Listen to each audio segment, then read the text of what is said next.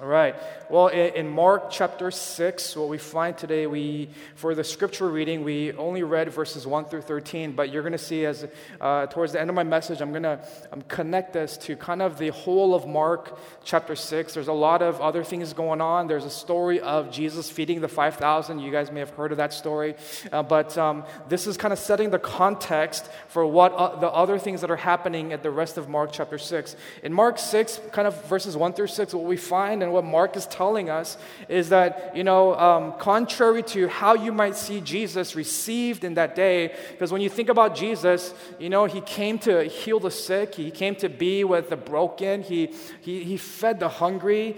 Jesus, you know, he, he didn't teach anything that. Um, that, that wanted to hurt people. He wanted to, to relieve suffering. He presented a gospel, a good news. He presented an announcement about the kingdom of God. And, and you would think that uh, someone like that would be so well accepted, embraced wherever he went. What Mark 6 tells us, though, is that Jesus, even in his hometown, was actually rejected.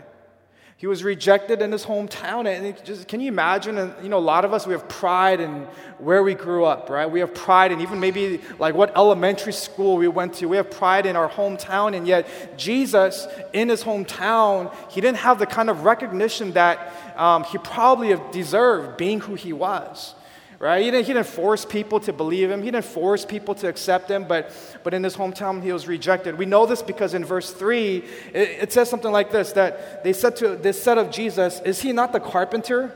They didn't call him Christ. You know, Christ is not a last name, it's a, it means the Messiah, Jesus the Messiah, Jesus the anointed one. And, um, and they didn't call him Christ, they called him, Isn't he the carpenter? And, and then afterwards it says, Isn't he the son of Mary? And, before we kind of overlook that, you have to understand that to call someone in that day uh, the son of, and to, to mention your, your, your mother's name instead of your father's name was actually insulting in that day. Because of the society they were in, it was a very patriarch, uh, patriarchal, is that, is that a word? Society where you would say your father's name. You would say you're the son of so and so. Like your dad is so and so. And so for them to say, Is he not a carpenter, the son of Mary? is to say about Jesus, is to kind of say, Man, we don't even know who your father is. Does anyone know who his father is? It's to call him fatherless. It's to, it's to bring him down, you know, it's to kind of degrade him, and it's to uh, not show honor and embrace, but to, but almost this rejection. And there, there's a reason why Mark in chapter 6, 1 through 6, mentions this because it's gonna there's a theme here that's that's kind of building up. So jesus is rejected. And then in verse 7 what he does is he gathers the disciples. It says in verse 7 he called the 12 so he had this group of people whom he called the disciples or the 12 he pour he pours his life into them. They've been following him around. He calls the 12 and then says and began to send them out. You mean you called me just to send me out this is exactly what happened. He calls the 12 to send them out. Now, so here's what's happening here. There's a, a, a, turning point in Mark 6, verse 7. And the turning point is this that up to now, the disciples, who some of them were fishermen and just literally dropped their nets, to drop their business, to drop whatever it was, they, they felt the invitation of God. They felt Jesus calling them uh, with such assurance with such trust and faith that they left everything, some of them. And up to this point, all we know about the disciples were that they were observers of the ministry of Jesus. They followed Jesus. They probably knew him personally more than the crowd or anyone else. And, but they saw Jesus. They got a, they got a front row seat at uh, his miracles and, and what he did and what he taught, you know. And, and so they were, they were observing what Jesus did, but never have they been commissioned to go out and do what he did. They never have they been up to this point, never had Jesus said, Put on your jersey, you're now on the court. Right? Up to this point, they've been on the bench and just watching Jesus, and I don't know at what point they, maybe at some point they thought, you know, when, when can we do that? I wonder, like, is this, is this going to be the, the entirety of our, are we just going to always just watch him? And here in Mark 6, 7 is a turning point because Jesus calls the 12 and then he sends them out. Here's what Jesus does with people who follow him This is what Jesus does. He, he calls people to himself. He calls the disciples, the first call of Jesus is to himself. It's an invitation to be with him. He's saying, You got to know me. You got to know my heart. You, you, gotta, you gotta understand what you gotta, you gotta see what I see. You gotta feel what I feel. So you have to know me. Not just do things for me, but you gotta know me. So he calls people to himself. And what we see in Mark 7, 6 7 is this not only does he call people to himself, but from him, they can now go for him.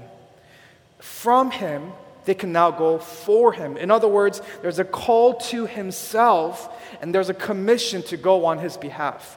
There's a call unto himself and there's now a commission to go on his behalf.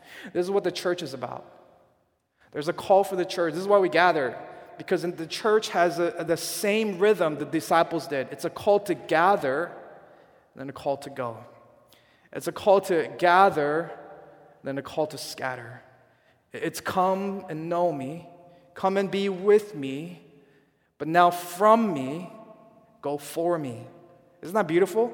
That's the sum of the life of life with Jesus. It's simple. It's come be with me, and then from me, go for me. Be with me, and now go on my behalf. And so here, here's, I mean, can you imagine the disciples who had just seen incredible miracles and wondering, when can I ever do that? Right? And now they got their chance. So Jesus says, uh, he, or, or, the Bible says that Jesus sends them out. He calls the 12 and he sends them out two by two, and he gave them authority over the unclean spirits. He gave them authority. He, he, didn't, he, didn't, give, um, he didn't give them a budget, uh, he, he, didn't really give them um, a lot of the material, tangible stuff, but he gave them authority. He gave them authority to do what Jesus did. You know, as a kid, you ever um, play this game with your friends? Like, I think about maybe first grade where $5, remember a time when $5 was like a lot of money? Right? It might not even be first grade, right? But, but first grade where $5 was so much money. And you ever play this game with like other, your other friends and you're like, hey, if someone gave you $100, if, if you found $100, what would you do? You ever play that? All right? Or maybe it's just a game for poor people like me, but like, hey, if someone gave you a hundred, and then, and then as a first grader, like you think hundred dollars is so much, you can't fathom what you would do with all that money. And just remember thinking like, I would buy Disneyland. Like if someone gave me hundred dollars, I would just buy Disneyland. And then, and then you know, you realize hundred dollars like is a lot, but it's not like that much, right?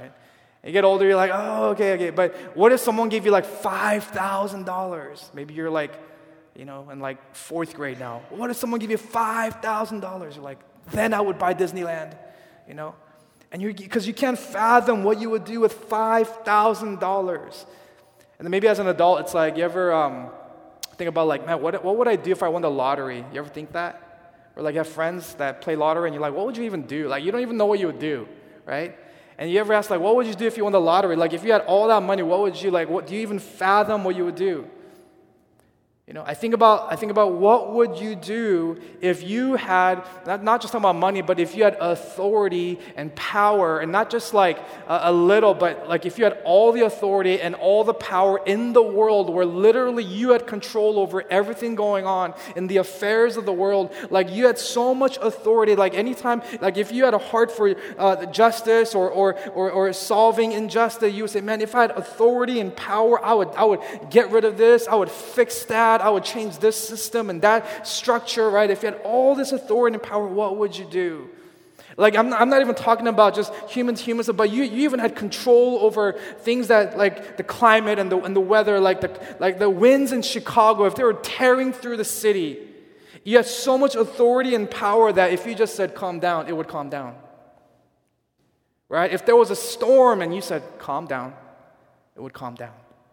What would you do with all that authority and all that power if it was given to you?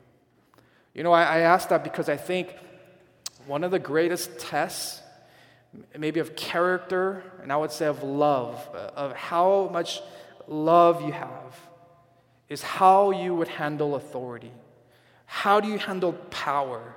When you give someone power, watch how they handle that, watch how they use that. And I think about what did Jesus do? The one who came with all authority and all power. You know what Jesus did? he gave it away. Because, like, if you had all the authority and all the power, here's what I think. I don't know, but I think what we would say is, you know, James, I think I would do a lot of good in the world. I think all of us would say that. I, if I had power and if I had authority, I would just, I would change up so many things. I would do a lot of good for the world. I would bring a lot of just incredible improvement. I would better the world. But I think also, we might not announce it, but I think humanly speaking, we would probably also say, but if I also had that power and authority, I would somehow want to benefit from it.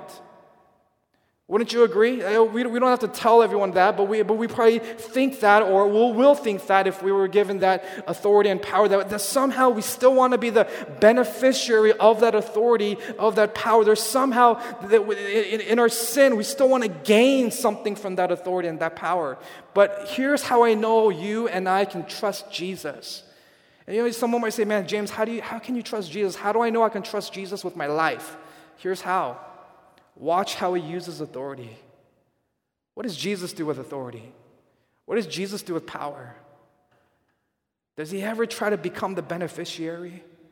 Does he ever try to make himself look better? Mm-mm. Jesus had no problem giving disciples authority because Jesus came to give his own life. So he gives the disciples authority and power. You know, I thought, like, if I was a disciple and, and Jesus said to me, James, like, I'm going to send you out you know, let's just say like me and Steve, Steve and James go out, I, I give you authority. I, I would ask, what does that look like? like, is that a certificate? Is it coming in the mail, Jesus? You know, like, what does that look like? What does that look like? They find the power of Jesus and what he can do in their obedience. They didn't, they, didn't, they didn't walk away with a certificate saying, I've got authority now. It, it didn't say certified by Jesus Christ. To, to say you have authority, they're, they're probably like, what does that even look like? It wasn't, it wasn't until their obedience, it wasn't until they actually went out and walked in their obedience, in faith, trusting and depending on Jesus, they actually realized that was what Jesus was talking about. What we just saw, that was the authority of Jesus to, for them to, to do what they did and see what they saw, they, they were able to attribute that. Because whenever they did something, it probably amazed them and they probably thought, like, I wasn't trained for that. Like, that's not in my skill set. I didn't go to school for that. And every time the gospel was received, anytime a life transformation happened, they realized that was the authority of Jesus. Jesus did that.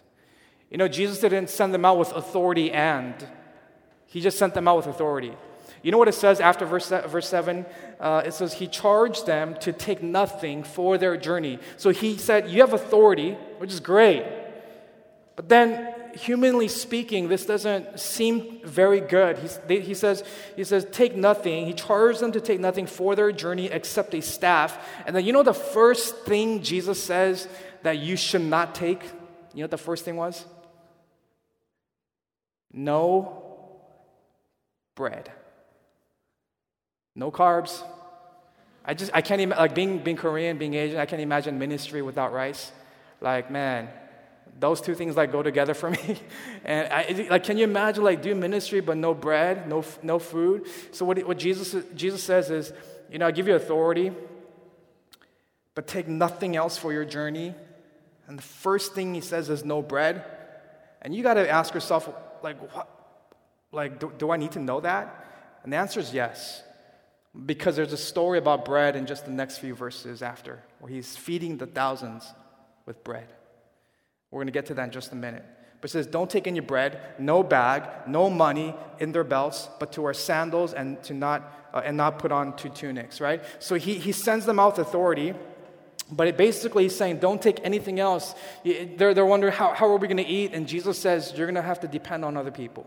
Where are we going to stay? Where are we going to sleep? What he's saying is, don't go on Airbnb and start booking your place. He's saying, don't go find a nice condo. He's saying, Jesus saying, don't try to find your connections and your networks. Don't try to figure out who's in that village and where, where can I sleep and what can I eat. You know, don't be on Yelp trying to figure out, you know, where, where can, where's the, which restaurant has the best you know, uh, uh, um, reviews and, and, and how much money do I need to bring. He's saying, don't take any of that. And what Jesus is trying to do here, there's a discipleship process happening with them. And what he's trying to say is that now that you have turned, uh, there's a turning point in your discipleship where now, you now what you have seen you will actually do. What Jesus is saying is that all ministry is going to depend on me. All ministry is dependent on me. That anything you do, any fruitful, lasting ministry for me, is actually from me. And saying, you, well, the lesson here is that ministry requires dependency on Jesus, on the words of Jesus. And so, so we're not sending you with a budget. There's no outreach budget here. We, we, don't, have, we don't have Airbnb booked in advance. You're going to just have to depend on my words. And so go. And in their obedience, they saw the power of Jesus in their life. But you got to wonder, like, why, why does Jesus go to that extreme? And I want to make a disclaimer here that in this passage, when Jesus says to go out and, and don't take money, don't take your bags, don't take bread, this is, um, this is more descriptive, not prescriptive. What that means is that that passage right there is not a prescription for all pastors and missionaries and, and gospel workers. It's not, a, it's not a prescription for the priesthood of all believers that if anyone is going to serve God, we're not supposed to have any bread or money. And, you know, it's not saying that at all.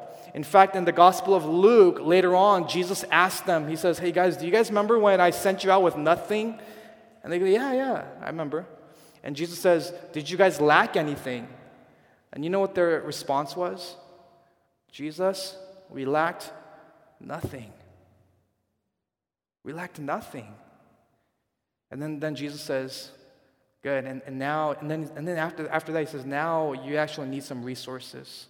So, what this passage is, is saying to us, it's not saying that this is a, a, prescription for us to apply into our own daily lives, but this is showing us something about discipleship and what Jesus is trying to teach his 12, teach the disciples right now. What they are to experience is one, dependency on, on Jesus and his words to go, but secondly, they are to experience hospitality from the villages that they enter, because where are you going to eat? Uh, you're going to eat from someone that you may not even know that's going to welcome you in. Where, where are we going to sleep, Jesus? Uh, uh, you will sleep uh, from maybe a stranger that welcomes you in. Someone will see you, see that you need rest, and bring you in. Someone will see you're hungry and feed you. Someone will give you bread.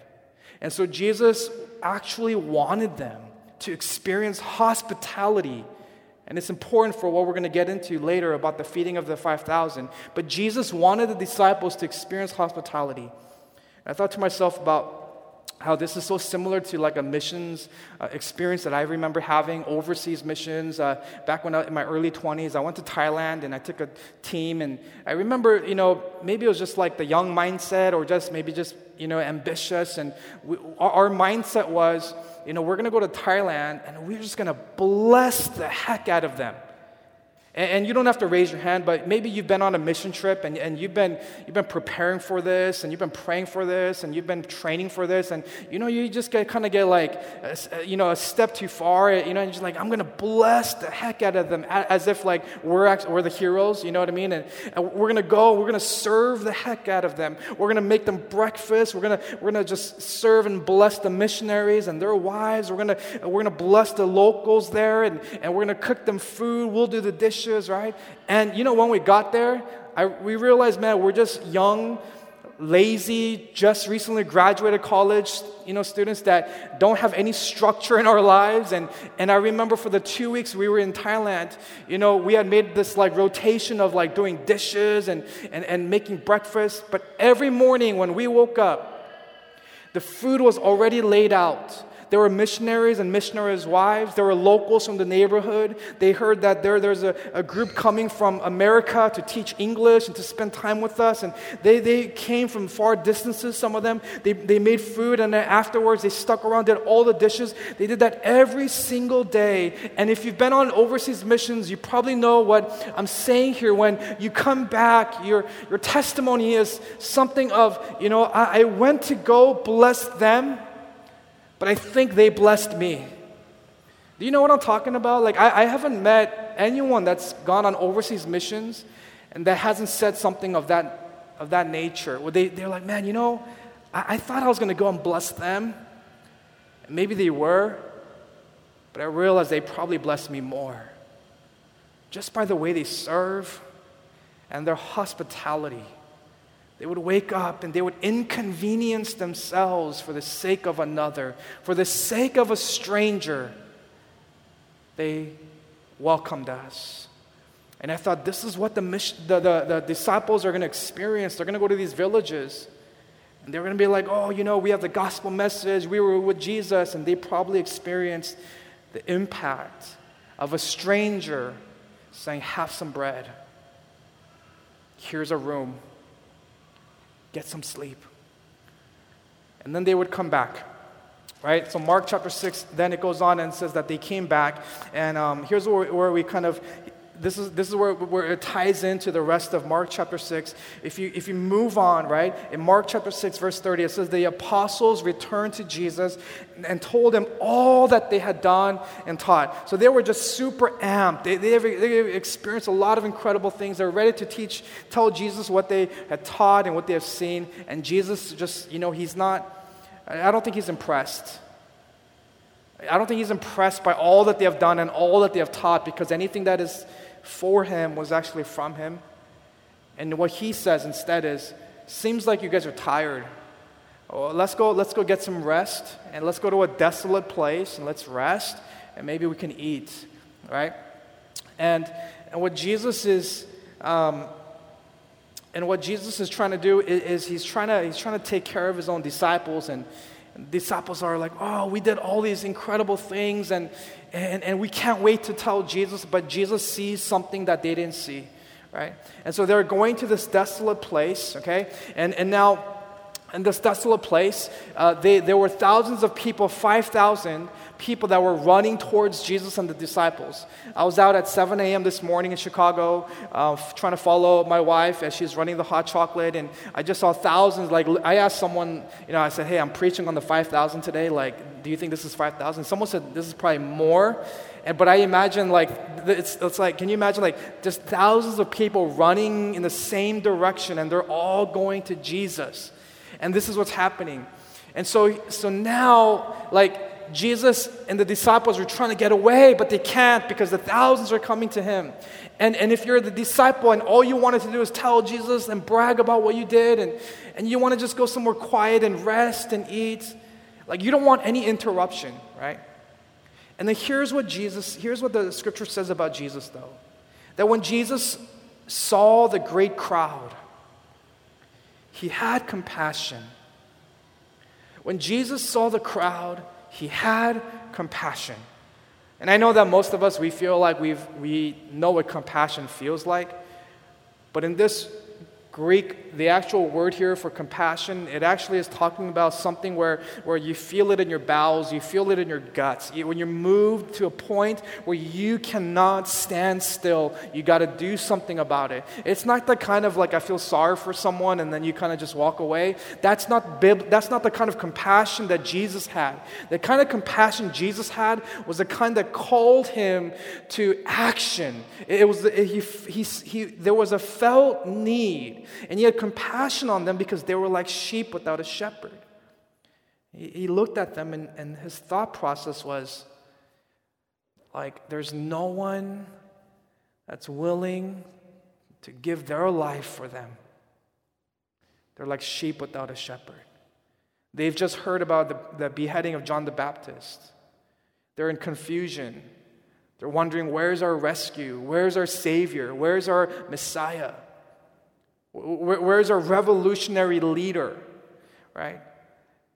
And they, were, they, they, they thought, who's going to help us? And Jesus saw them. And he had compassion because they were like sheep without a shepherd. Now, Mark is saying that Jesus had all this compassion. He's moved, sheep without a shepherd. And then the next few verses says that the disciples responded. And here's how the disciples responded. Instead of feeling what Jesus felt, the way the disciples responded is by saying, Jesus, here, here's what's going on. It's getting late. It's getting late. Like Jesus is one who can calm the storm, and it's like as if like he didn't know, right? Jesus, if you didn't know it's getting late. So, so here's what we think we, you should do, right? He's like, let, let me give you advice, Jesus. Let's send them away. Let's send them away. And you think I'm making this up, right? I'm actually just quoting scripture. The disciples said to Jesus, Let's send them away. And then you know what they say? They say, Let's send them away. Why? Because they can go buy themselves something to eat. In other words, send them away because they can take care of themselves. And then to Jesus' response, You idiot. No, to Jesus' response, when the disciples said, Send them away, Jesus says, Sit them down. When, when the disciples said they can buy themselves, they can take care of themselves, Jesus says they're like sheep without a shepherd. I will take care of my people. Jesus says, sit them down.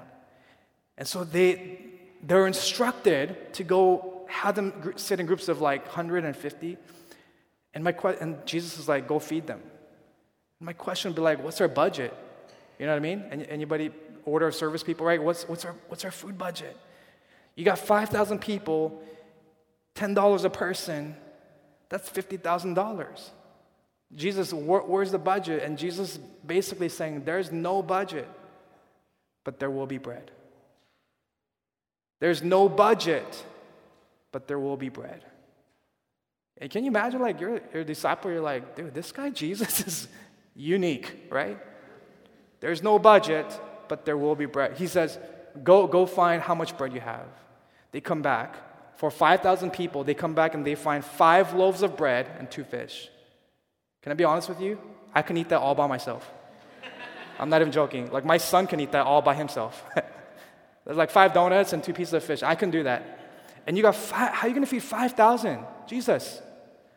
No budget? That means no bread.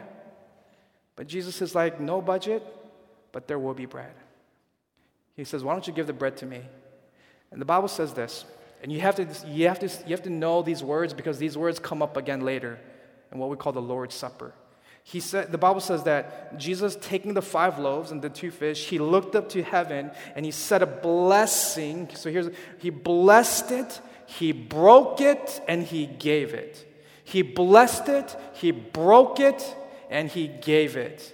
And all the disciples know is that Jesus knows something they don't know. And they would take this broken piece of bread and they would start to give it out. They're like, I don't know if this is enough, but here you go, here you go, here you go, here you go. And everybody's starting to eat. Everyone who was hungry is now starting to be satisfied. Everyone who came hungry are now starting to be full and they're happy and they're enjoying and there's community and there's fellowship and there's love and there's care and there's hospitality. There's a welcoming. Jesus is having a, uh, holding a feast here, and as the bread is being multiplied, they're probably wondering, where is this bread all coming from? And it's not coming from the budget.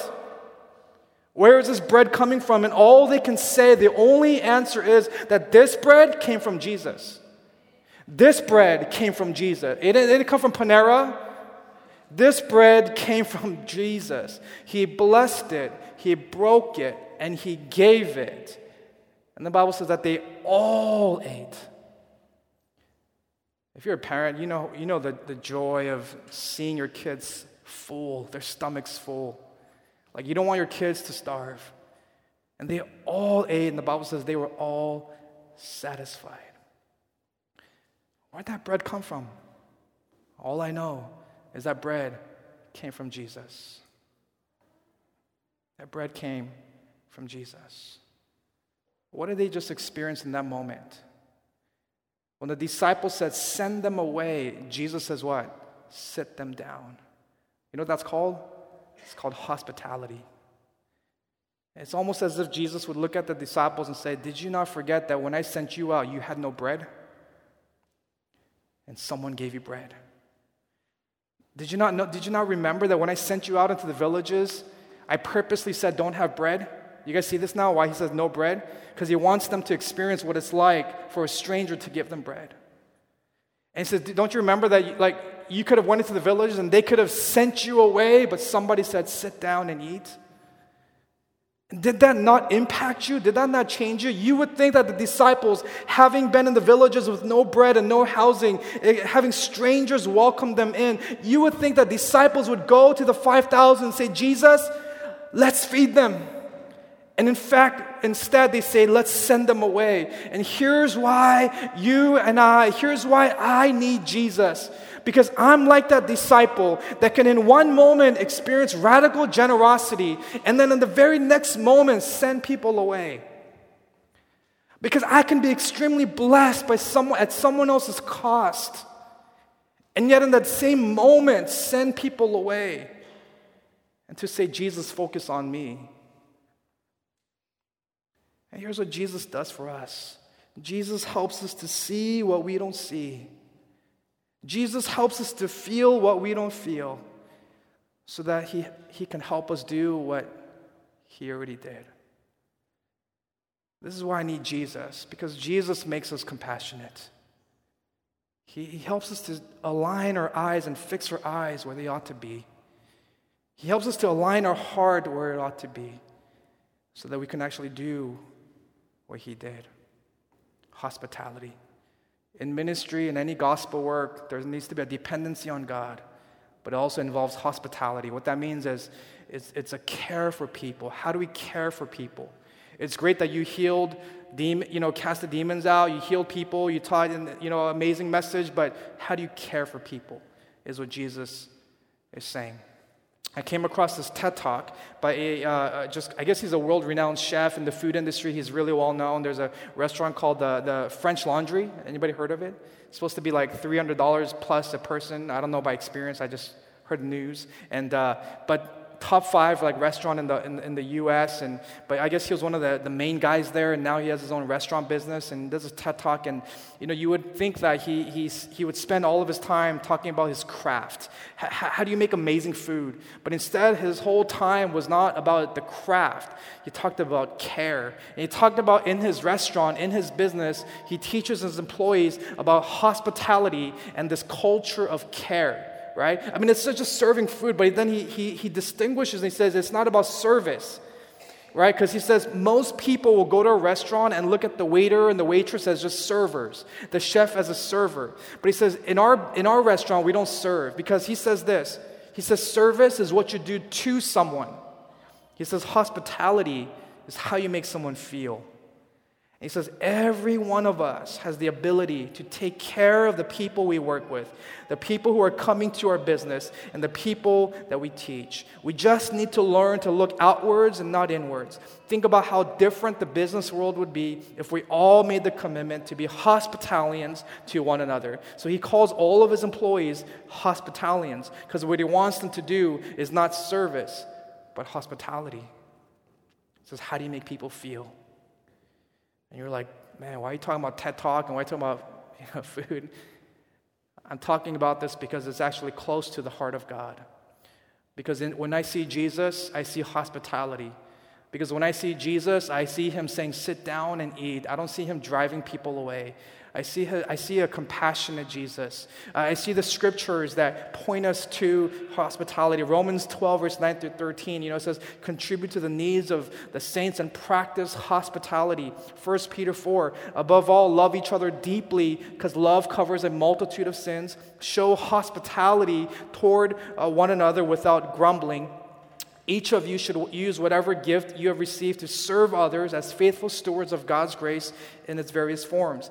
Hebrews 13, let brotherly love continue and do not neglect to show hospitality to strangers. That Greek word hospitality is actually two words combined. It's the word philo, which is love, and then xenia, which is strangers. And when you put philo, xenia together, it means to love the stranger. It means to welcome the stranger. It doesn't mean uh, open your home to your best friends and cook them a meal. is to love and to welcome the, the stranger, not to send them away, but to have them sit down and bring them to Jesus.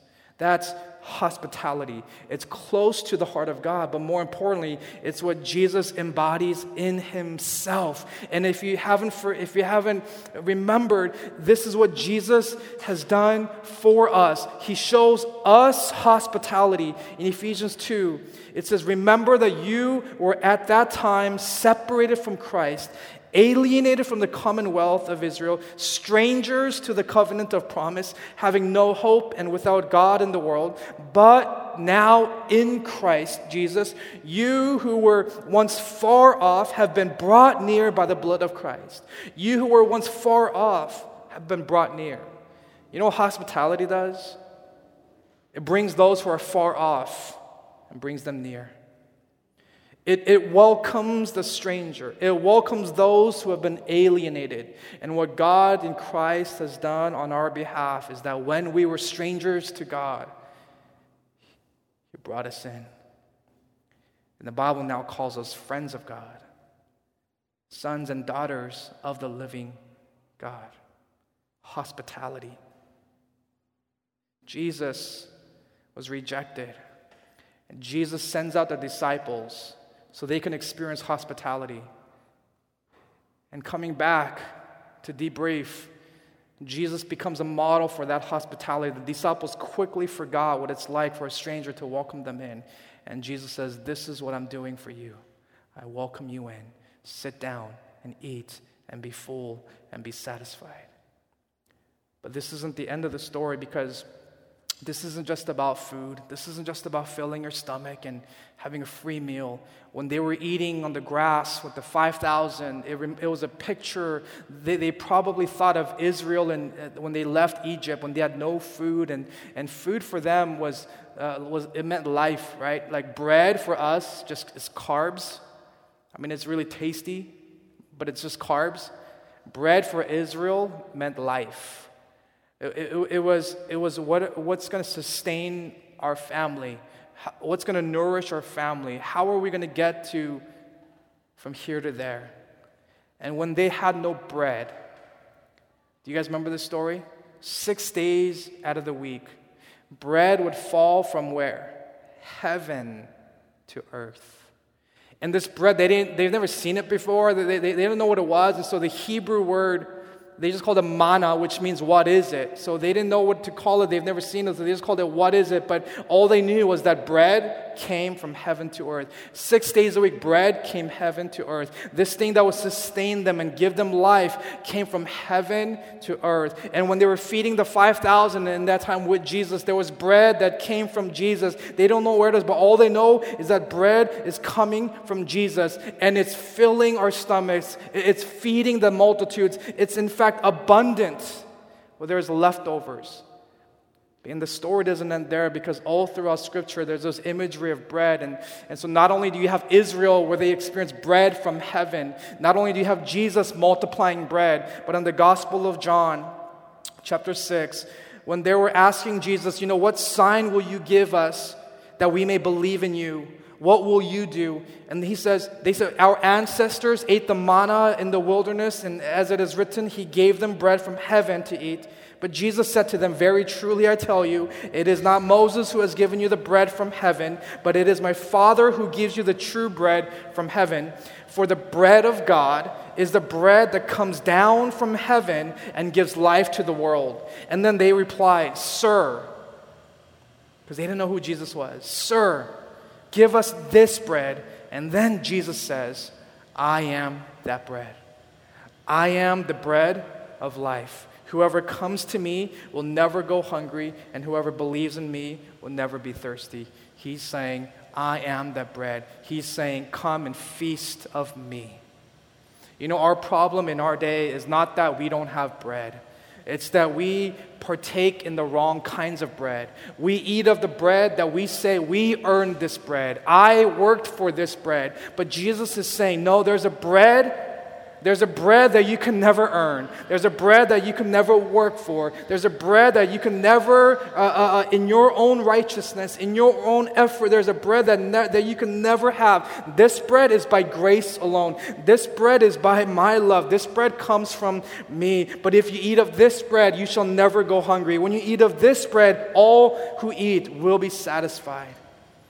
And so, this is a picture of Jesus having a banquet with bread. And it's not just the multitude in Mark 6, it, it's about even now the multitude of people that Jesus is inviting. Even in our service, Jesus is inviting us to that banqueting table, and that bread is Himself. And He's saying, Feast of me. And when you feast of me, this bread that you have not earned or deserved, but by grace alone, when you feast of this, you will be satisfied and you will have life.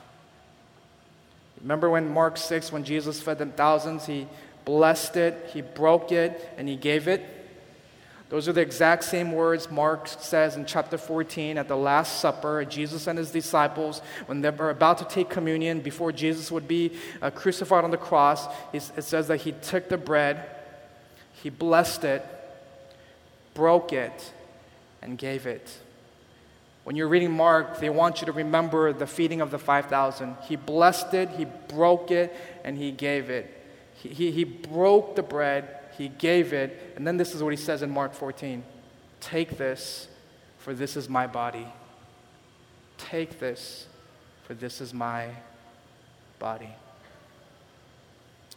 So here's what, here's what we see today in Mark 6 is the hospitality of Jesus.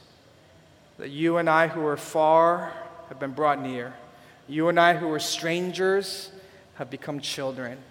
And Jesus doesn't send us away, but He invites us in. And at this table, there's a seat for you. At this table, your name is on this table. And at this table, this bread is Jesus. And when you eat of Jesus, when you feast of Him, you shall have life. And so, my prayer for us is that as we go out this week, we would remember what God in Christ has done for us by bringing us in. And as we go out, we would remember, as we think about others, we would remember what Christ has done for us so that we ought to do for others. Would you bow your heads with me?